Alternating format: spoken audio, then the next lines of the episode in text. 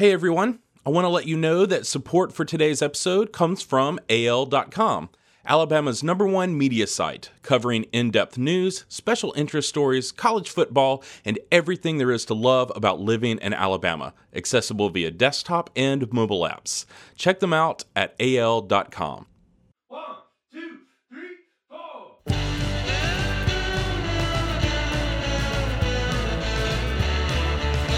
Welcome to the Arc Stories Podcast. So there I was, standing in front of a group of strangers attending a football game, being cursed out about Doritos.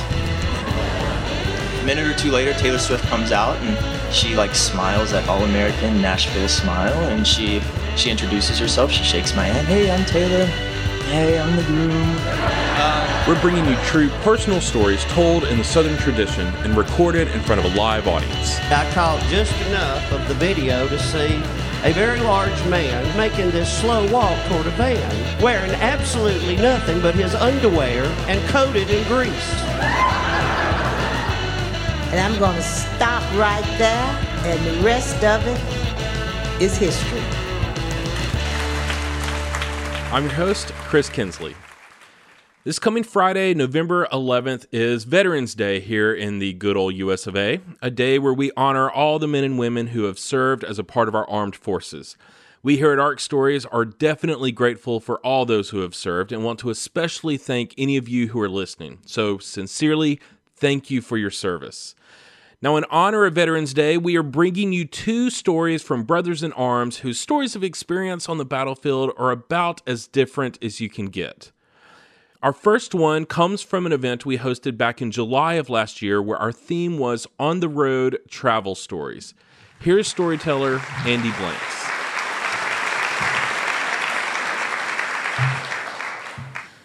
When I was 17 years old, I dragged my parents into a Marine Corps recruiting office in Opelika, Alabama, to sign my enlistment contract, and my mom sobbed the whole time. I enjoyed the Marines a lot, actually. Met some really cool folks. You know, went to some pretty neat locales. I was in the infantry, so I jumped out of helicopters and blew stuff up, and it was good.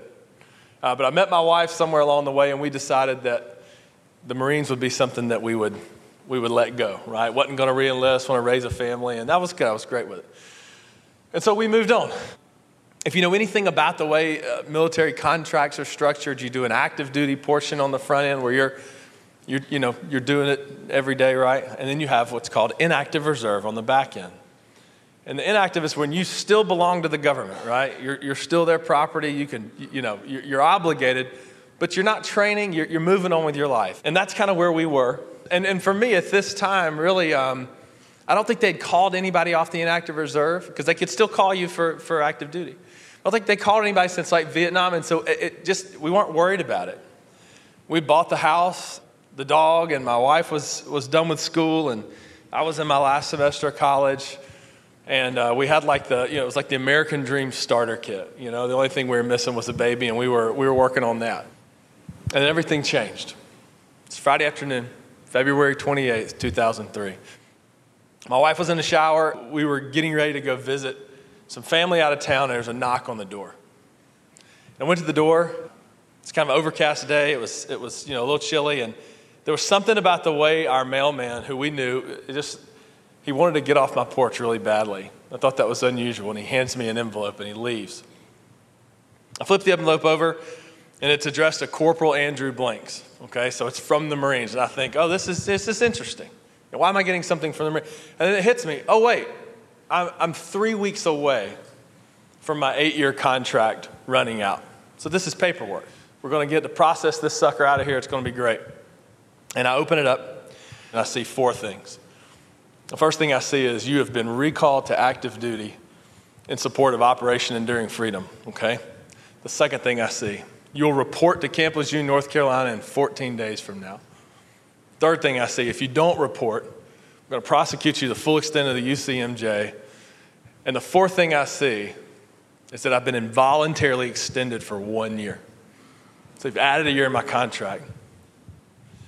You know, in those old movies where the train conductor sees something on the tracks, you know, and they flash back to the train and he grabs that, that big lever, and he pulls it back, and the train grinds to a stop. Sparks are flying. I felt in that moment like somebody had just done that to my life.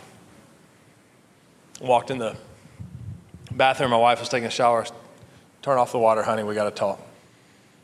What do you do when you've got 14 days? You got this clock ticking over your head, right? This countdown clock, 14 days. What do you do? You, you do a lot. We did a lot. Parties, you know, parties with friends and relatives, and celebrated my birthday early, went to the beach, and got stuff ready. And, but it was such a blur. Like, I don't really remember a ton of it because it was just so in, intense. But there's one night that I remember, and I, I will hopefully remember it uh, the rest of my life. It was. Um, it was March 11th. I remember that date because it was our third wedding anniversary, uh, two days before we're supposed to leave. I'm supposed to leave. And so we went out to a nice dinner that night. And on the way home, my wife says, I, I, th- I think we need to stop at the drugstore. I kind of looked at her, you know, and she said, I, I haven't been feeling myself lately, and I just want to make sure before we go. And so I pull in the drugstore, I'm thinking to myself, this would be the worst script of a movie ever. It would just be the cheesiest, most. We're not going to get pregnant, you know, the day before I leave or whatever to go off to war. And so I get the pregnancy test, and we we go in the house. She goes to the bathroom. I go um, to the kitchen, you know, and I'm I'm standing back on the on the kitchen counter, and I'm waiting, and I hear in the bathroom, and she comes out of the bathroom, and she stands in the kitchen door, and she's smiling and she's sobbing. She's just nodding her head. Two days before I leave to go off to war, the night of our wedding anniversary, we find out we're pregnant with our first child. Two days later, I go off to Camp Lejeune. We get there and it's weird because nobody has any information. Nobody's telling us anything. They don't know if we're going anywhere. They don't know if we're staying at, at Camp Lejeune and do it. Some people are saying, hey, you can bring your families up here and you're going to be here on base. Um, some people are saying we're going home. There's tons of confusion. If you've ever had any involvement with the government whatsoever, this doesn't surprise you, especially the military. And then um, March 20th, we declare war on Iraq.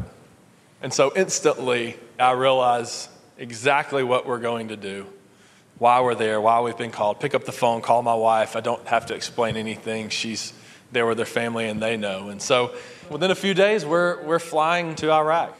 I'll never forget, uh, we left at night. We were on these buses, white buses, and, and I just remember my wife in the parking lot. You know, we were leaving.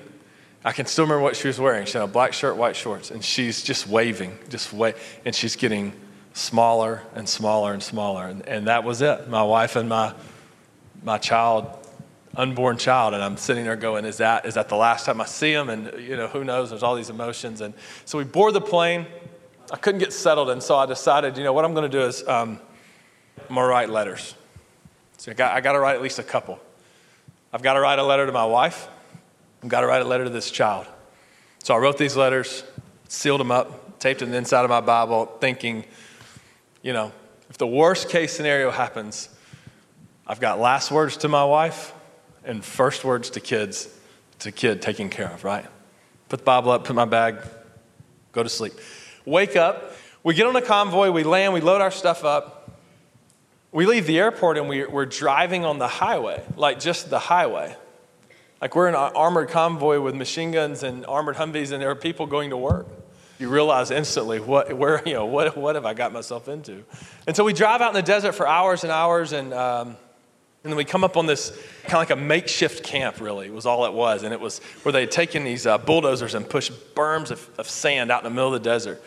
And we kind of go through this checkpoint, and we, and we get in this camp, and as far as I can see are tents. Not like take your kids camping tents, like, you know, big military tents, huge as far as you can see here and that way. And I'm in the front of the convoy we pull up first, and my company commander gets out, and out of this command post walks like the most marini marine you've ever seen, ever. And he's, he's standing like this, just staring holes in us. And my company commander walks up to him and kind of goes to the salute. And before he can get it, this guy, who's a major, looks at him and says, Who the hell are you guys? If you've never been to Marines, that's not a standard greeting. So I'll clue you in. It's quiet there. I just want to make sure.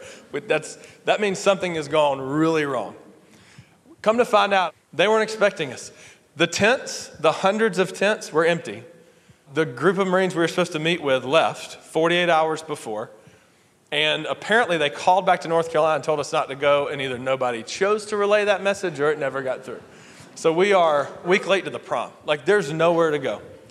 And ended up taking us to a, a base right at the border of Iraq and, and Kuwait, and we ended up doing security patrols and, and guard post duty for Marines coming out of Iraq and getting ready, staging their gear, getting ready to go home. And so I kind of settled into this life of 12 hours on guard duty and 12 hours off guard duty every day.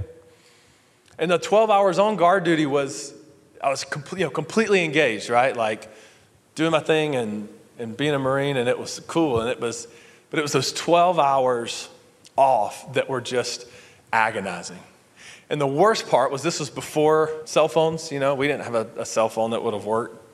We had kind of a few computers we could go, you know, we could have access to every few days. And so I was trying to connect with my wife and follow her pregnancy in like three day bursts. And she kept asking me, are you, are you, getting my letters? And I'm saying, I'm not, you know, every day I'd go back to send an email. I'm like, I'm not getting any of your letters. We, nobody knows where we are. Nobody knows where we're here. I mean, it's, I'm not getting them. And I remember walking into our tent one day, and one of the sergeants there is like, Blanks, uh, we got mail. And he hands me a box. And it's full of these blue envelopes and rubber bands where my wife had been writing me every single day. And so, you know, you try to play tough on me, you know, get my, mail. you know, run back and sit in my little corner with my flashlight, and I immerse myself in her pregnancy. And I'm, I'm catching up on beach trips and family vacations. And now this is probably an app, but like then it was, she's printing off emails of these of a service that like tracks the growth of your baby. And it's the most ridiculous. It's like, this week your baby is the size of a prawn. And I'm like, I don't know what a prawn is. And I don't, it's like a, an alien. I mean, that's the thing that came out of the stomach. And it's like next, you know, this week your baby's the size of like a half eaten cauliflower head. I'm like, I don't, inches, inches would be good, you know, like four inches. And now I'm hungry. So I'm, I'm tracking, I'm tracking this. And I, I, don't, I don't cry like I don't cry at all. I'm just not a big crier. And I just wept. You know, I just wept. I sitting in a corner by myself in a tent in Iraq, just weeping. And just like that, it was over. We wake up one morning and they said, Pack your stuff, we're going home. There's no warning. One day we're there, one day we're not. I do not remember leaving. I don't remember the plane ride home, I don't remember packing. I just don't remember it. My memory starts the first time I saw my wife. I won't ever forget that. I was, I'd been there about a day and a half. We'd been back at the base, and she'd kind of gotten the green light to come in. I was walking out of the barracks to meet her, and kind of the way it laid out, I could see her coming. I could see her car. You know, she drove in front of me. I was like, there she is. And so I walked down the stairs, and about the time I round the corner, she's walking through the parking lot. And it was like, I mean, it was like God had set the stage for her. You know, the sun was shining. Her hair was just, you know, it's just like, and she had like one of those super smiles, you know, like her eyes were all crinkly and I could see all her teeth, you know.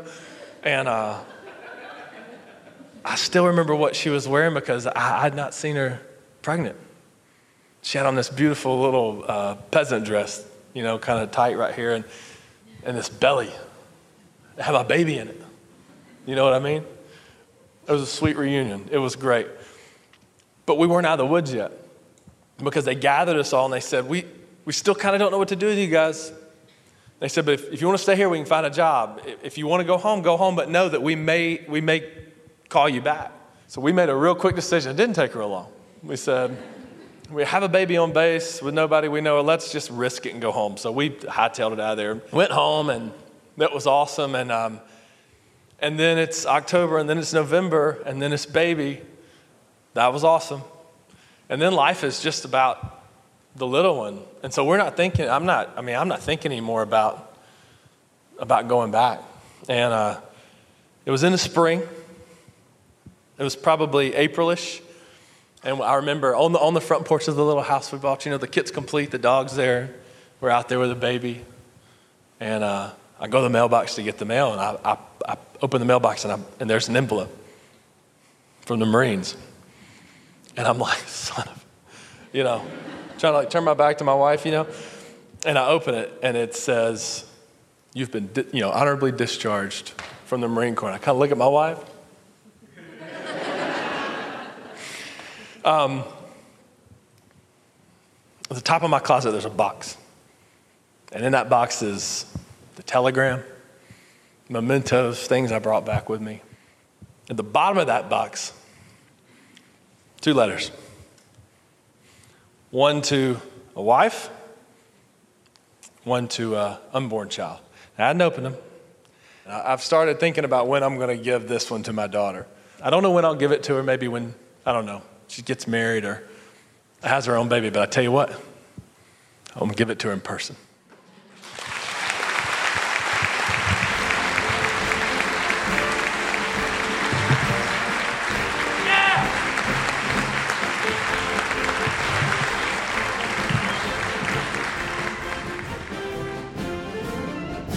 Andy Blanks is the co founder and publisher for YM360. You can find him on Twitter at Andy Blanks. Our next storyteller also found himself out of touch with love in his life while on the battlefield. However, he finds a way to connect again, though in one of the most unlikely of places. We'll find out where in just a moment after this break.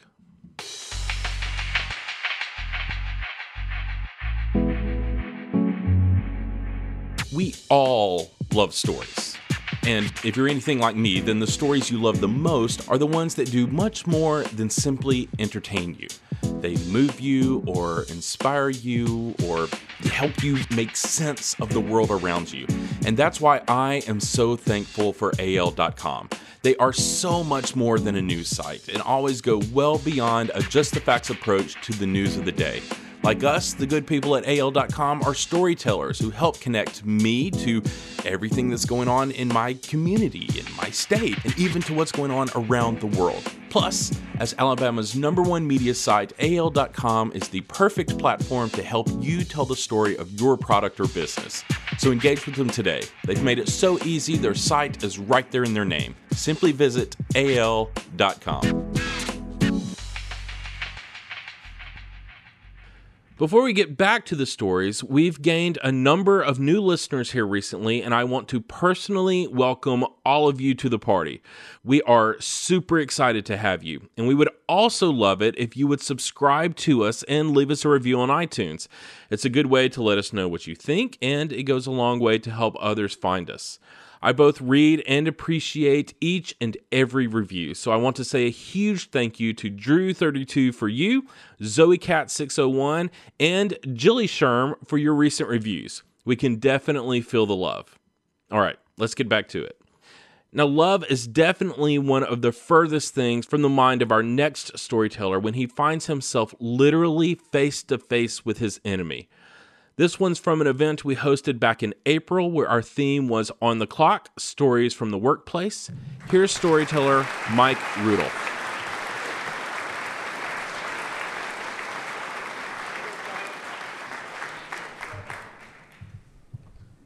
When I get nervous, I get really cold. It was early November 2004. I was standing in the middle of the desert and I was really cold. I, well, I was a part of a Marine Corps MP company stationed out of Al Taqaddum, Iraq, which is about 20, 35 kilometers to the west of Fallujah. We had recently been broken off of our normal mission outside the wire. And now we were charged with the processing, handling, and guarding of 60 en- captured enemy combatants. We were about to be face to face with the very men who likely could have been shooting at us 24 hours before. We're about to be face to face with the very men who could have shot that rocket into our base just a week before that killed two Marines. I was more nervous about this particular mission than I ever was before we left the wire. And we sat there waiting. I was freezing. The trucks eventually showed up. Three trucks, in the back of each of the trucks were 20 detainees. Over a period of three and a half to four hours, we uh, took, unloaded all the detainees. We lined them up in an orderly fashion outside of the rock, which is what we called our detainee facility. And one by one, we would let the um, zip cuffed and blindfolded men inside to be interrogated, to have their pictures taken and sent downstairs. Now, each of these men had an index card, safety pin to their clothing. It would state their name, the province they were from, and the offense they committed to lead them to be captured by American forces. So once all these men were downstairs, it was our job to guard them in the same rooms with them. And the larger room, which was roughly about the size of a regulation high school wrestling mat, was about 35 men. We had one Marine in the crow's nest about 10 feet above with a loaded rifle. And then there were about seven to 10 of us Marines inside the room with them. And this is the first time on my second deployment in over 18 months of combat situation to where I was face to face with what was just 24 hours before the faceless enemy. And their faces weren't that pretty. One look at them, you could tell what a lifetime of war can do to the human body. They were cold, expressionless, weathered. Their eyes, though, their eyes looking at you, I've never seen hate before.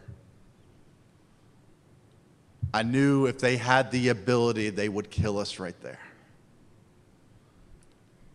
There was one detainee who stood out from the rest.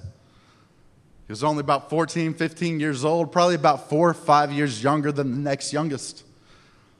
He had a look of innocence to him. He looked out of place. He actually had on a pleather vest, which officially made him the best dressed terrorist of the bunch. so we gave him the nickname Gucci. And a lot of us, not all of us, but a lot of us kind of took a liking to Gucci.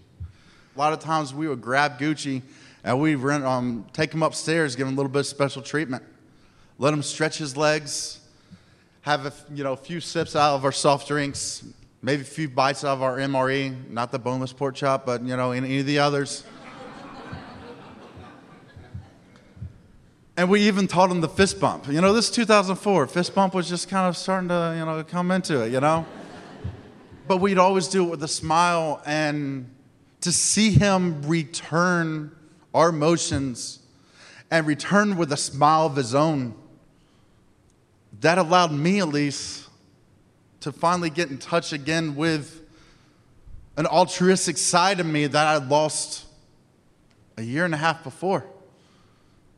That altruistic side can get Marines killed. You're not supposed to feel, you're not supposed to have compassion. And here I and a few other Marines were making friends with the enemy. And at one point, we had everyone downstairs, including Gucci. And three of the men made a move on one of the largest Marines in the group. Myself, seven other Marines down there were faced with a sudden uprising. It was us, 35 men, many of whom were on a personal jihad. But with the strength of our, our bodies, our batons, and our voices, and particularly our training, we were able to push them back. It was a really tense five minutes. We're going around the room, throwing them to the ground, putting zippy cuffs on the wrists, and then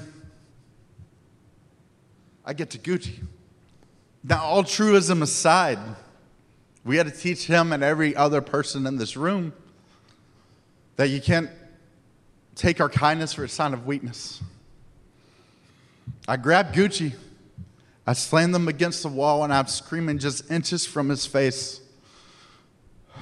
I don't even remember what I said, but I remember the look on his eyes, and the look in his eyes was no longer the happy kid upstairs, it was paralyzing terror. And he dropped to the floor and immediately crawled in the fetal position.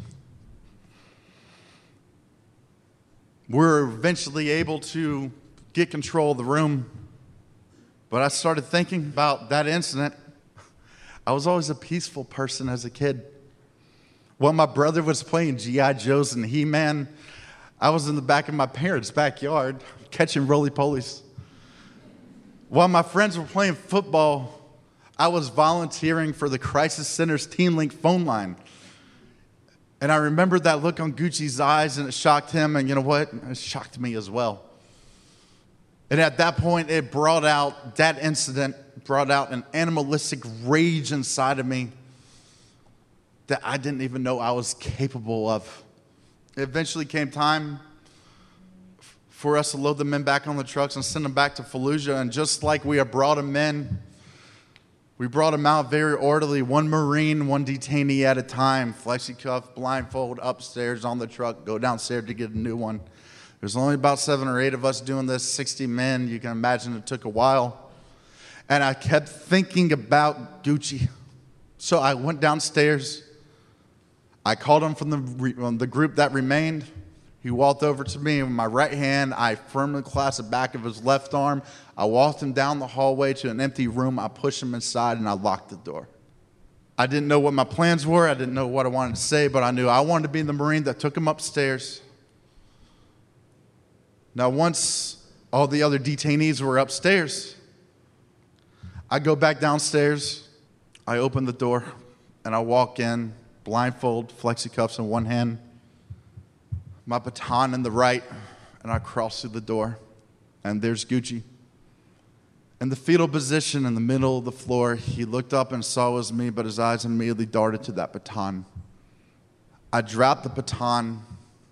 I held up my hands. I said, It's okay, it's okay. And I slowly walked over to him. I hold my hand down and nod my head. And he reluctantly reaches up and grabs my hand to stand up. He, he, he, was, he was shaking. He was cold too. There was a tear running down his left cheek. I take my right hand and I grasp it on the back of his neck.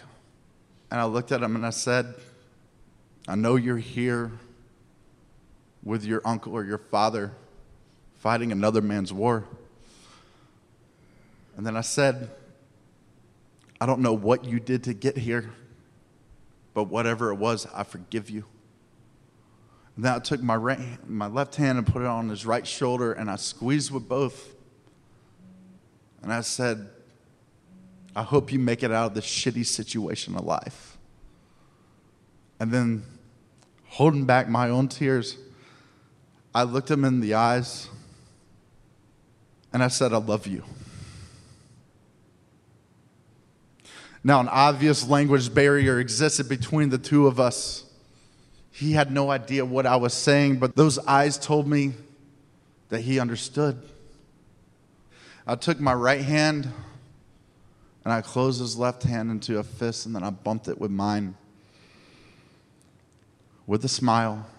And instead of returning a smile of his own, he let out a sob and he buried his head into my right shoulder. And there I was, a United States Marine, combat tested, combat hardened, and combat proven with a captured enemy combatant child crying into my shoulder. I wrapped my arms around his frail shoulders and I hugged him in comfort. And then I cried as well. I cried because, like Gucci, I understood. Regardless of what side of the battlefield we stood, regardless of the country we were, we were from, regardless of the culture in which we were brought up, the language we spoke or the God we worshiped. There we were, understanding each other. It was at that moment that I knew I knew what it was like in Sunday school when they taught me that you love your enemy. I pointed to the door and I told him it was time to go. He nodded his head in his understanding. It definitely was time to go. I didn't want any of the other Marines to see this moment of compassion that I was having with the enemy. So, with one last squeeze of the shoulder, I pulled his blindfold over his eyes. I turned him around, and again, I took my right arm and I grasped the back of his right hand, and I grasped the back of his left arm with force, and I walked him through the door. Our moment of compassion was over, a moment of brotherhood was over, a moment of understanding was over. I was now the United States Marine, he was now the captured enemy combatant. I walked him upstairs to the awaiting truck, another Marine assisted me hoisting him up. A third Marine inside pulled him in and tossed him amongst the mix of other detainees. And I sat there watching as a truck disappeared into the desert night. I walk over to my truck, I climb on top of it, and I sit down next to my mounted machine gun, the same machine gun that I had spent months and months and hours and hours riding behind. The same machine gun that I had used to engage the enemy. The same machine gun that I may have used to engage Gucci or somebody like him. And then I sat with the rifle in between my legs and I hugged my rifle and I cried. I cried because I was worried about Gucci and what would happen to him. But then, for the first time, I cried for the Marines that were not going to be coming back home with us. And I cried for the thousands of Americans who had died since 9 11, and really for the tens of thousands of Iraqis that had died since the invasion. And I cried for the families who would not be welcoming either one of them on either side back home. And I cried because I missed home. And then I cried because I realized for the first time since day one of the invasion, I was in touch with my humanity again. And I cried because in 24 hours we were going back outside the wire, and I was afraid that I would not be able to turn it back off. Thank you.